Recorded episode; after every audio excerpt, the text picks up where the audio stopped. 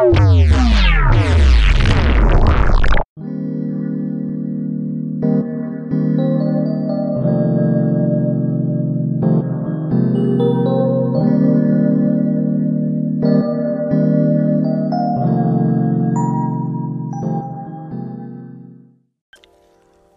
is old Blois, and I'm going to have to tell you something uh, real sad that happened uh, because of the fire.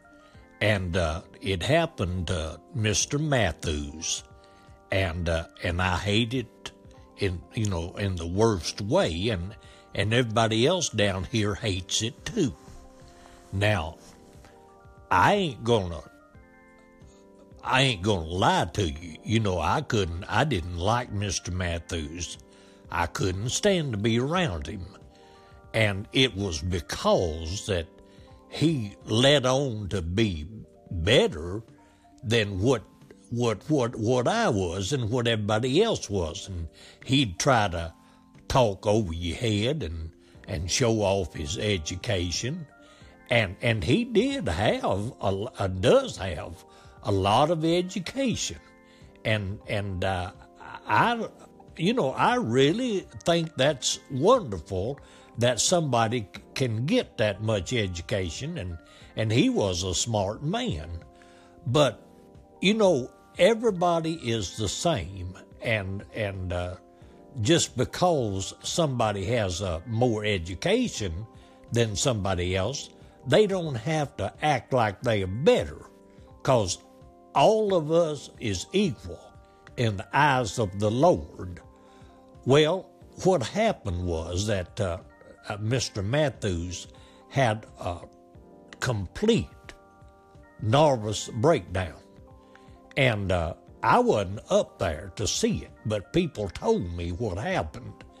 And uh, what on the day of the fire, nobody hadn't seen Mr. Matthews until he come running across the gym field and had a little old bitty garden hose and he was running toward the fire and and he was hollering and they of course they caught up with him and and grabbed a hold of him and and he said you know turn me loose i've got to go put the fire out well that little old trickle that come from that garden hose wouldn't have had no effect on that fire at all and they said, uh, Mr. Matthews, you better come away from that fire. He said, uh, they said, uh, you going to get killed. And uh, he said, no, I've got to, I've got to take care of the lovely children. Said they're my responsibility, and I've got to take care of them. And they said, well, Mr. Matthews, there ain't no children up around here. They're all away from the fire, and you don't have to worry about them. Well, he started out running again, and they caught up with him. And one of them got on one side of him, and one of them got on the other side. And they took him away from the far, drug him uh, down there, and and and uh, he started crying then and said it was all his fault, and he should have had that stuff hauled away from there and should have uh, tore that chicken house down well, uh, he was right about that, but it was too late to be crying about it. It was already burning, and there wasn't anything he could do about it. Well, they uh, they tried to calm him down, and they couldn't. And they've got this little uh, health room up there where they take the kids when they've got a, a stomach ache or a headache or don't feel good, and they've got a registered nurse up there to you know, take care of them, and she either gives them treatment or sends them home if they're sick.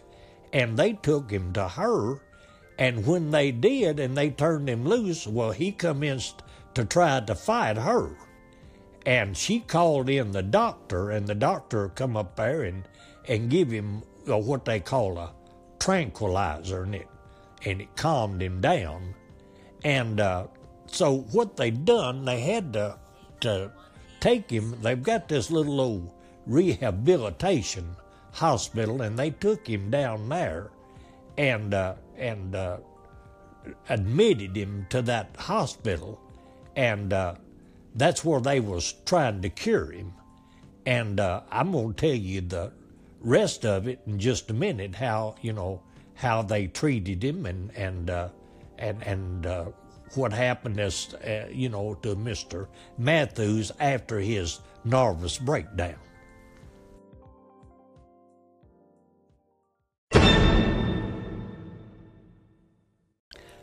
Well, all of us, you know, felt bad about what happened to Mr. Matthews, and we all went in down there to, to see him. And uh, they had got him, you know, he it was like he was a kid. They uh, they had got him some crayons to play with, and uh, some, uh, you know, some blocks, and and he was, you know, acting like a a, a kid, you know, or like a, a oh, you know, a seven, eight year old kid. And uh, they, of course, we all went in to see him and talk to him, and and uh, it seemed like he would come to himself. You know, we told him that we was sorry he was sick and hoped he got better, and all the a lot of the kids come in to see him and told him how sorry they was and they hoped he got better. And and he would get you know he would sort of come out of it. But then when we would leave he would go back you know acting like he was before and they they brought his music you know that classified music that he likes so good. They brought it in down there and played that for him. And that seemed like that done him more good than anything else. And he he liked that classified music. Well, it uh, it seemed like he started getting better, and uh, the board come in down there, Mister uh, Mister uh, Pouncey and and Mister Adams and the rest of them, and they told him, they said, uh, Mister Matthews, they said. Uh, you on administrative leave is what they called administrative leave and they said, You just stay here and get well and don't worry about your job, that it'll be there for you when you get when you get over it. We know we're going that you're gonna uh, get over this. Well, you know they wasn't being plumb honest with him, but they was, you know, they was doing the best they knowed how to do. Cause I knowed I'd already talked to them, and I knowed that they was aiming to get rid of Mr. Matthews at the end of the year. Well, but they couldn't, you know, that wasn't the time to tell him, and so they were trying to help him get over it. Well, you know, gradually, gradual, he come back to himself, except that he was, uh, he wasn't as, you know, he was a better person really, because he acted uh, he wasn't so smart acting, you know, and he wasn't, you know, um, calling people names and making fun of people. He was just talking to you like uh, he was a regular person, and he was a, a lot better to be around. And uh, so gradual, he come, he got over it, and he got he, he got uh, back to normal. And the board come in down there uh, two weeks or three weeks later, and uh, they said, uh, Mr. Matthews, we're going to keep you on uh, administrative leave for a while longer. And uh, he told them, he said, uh, no, he said, probably the best thing for me and for everybody would be for me to go somewhere else and get a, you know, a fresh start. And of course, that, that took a load off of everybody's mind because, you know, they knowed they was going to get rid of him, and we knowed it too, but if he was going to resign, then that would make it easier on everybody. And so he did. He he resigned, and uh, and he's uh, he's up in Dover now, and uh, he has uh, has applied for a, a job up there in Dover, and uh, I believe that the the Dover I mean that the, the board down here, I think they're going to be honest with the Dover School District because they have to do that. But at the same time, I think they're going to give him a good recommend. And uh, I'm going to I'm going to tell you uh, just a little bit more, kind of wind this up uh, after you know in just a little bit, and then we'll. Uh, but I'm real I'm real happy the way it all turned out, and I'll uh, give you the ending to this story in just a minute.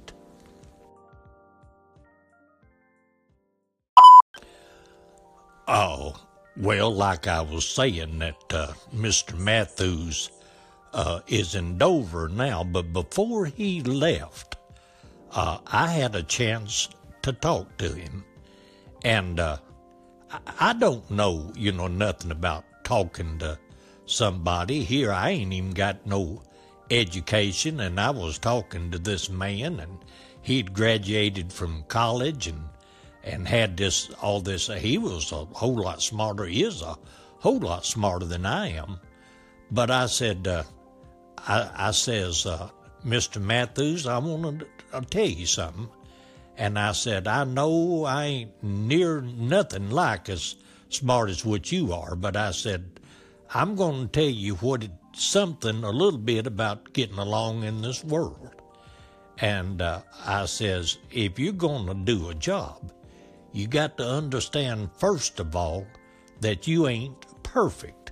I said, ain't nobody perfect and don't nobody expect you to be perfect. And I said, what you've got to do is to try to do the best you can. And I said, you've got to depend on other people to help you because you can't do it all by yourself. And I says, uh, if uh, if you will show people respect then they will respect you and they will try to help you. And I says, I'm not trying to rear up on my hind legs and talk to you because I know you're a lot smarter than I am. But I says, that's the way that I have learned to try to get along in the world. And he said, Well, he says, I know now that education ain't everything. And he says, I know that you ain't got no education, but he said, what you've got is wisdom. And so I'm going to take note of what you're telling me. And he said, I'm going to be a better man because of it. And uh, so the board come down and talked to him before he before he he left. And and they kind of told him, you know, the same way that I done, except they done a better job because you know they they know uh, how to put things, you know, better than I do, and they told him that uh, he would be a better man because of this experience if he would take it to heart and learn from it, and he told him he was going to. So, like I say, he's back in Dover now, and as far as I know, he is back to normal. And uh, I'm going to go up there and see him, and you know, pretty soon, and keep up with him. I'm going to write him letters. I asked him, could I do it? I said, can I just keep in touch with you? And he said, yeah, he'd he'd like that. So, uh, you know, he don't talk even nothing like the same person that he was before the fire. And I believe, I believe to my soul that Mr. Matthews is going to be all right. So I'm glad it come out that way, and uh, I just hope I'm right, and I just hope he uh, learns from his mistakes, and I think he will, and I think he'll make them a real good principal up there in Dover.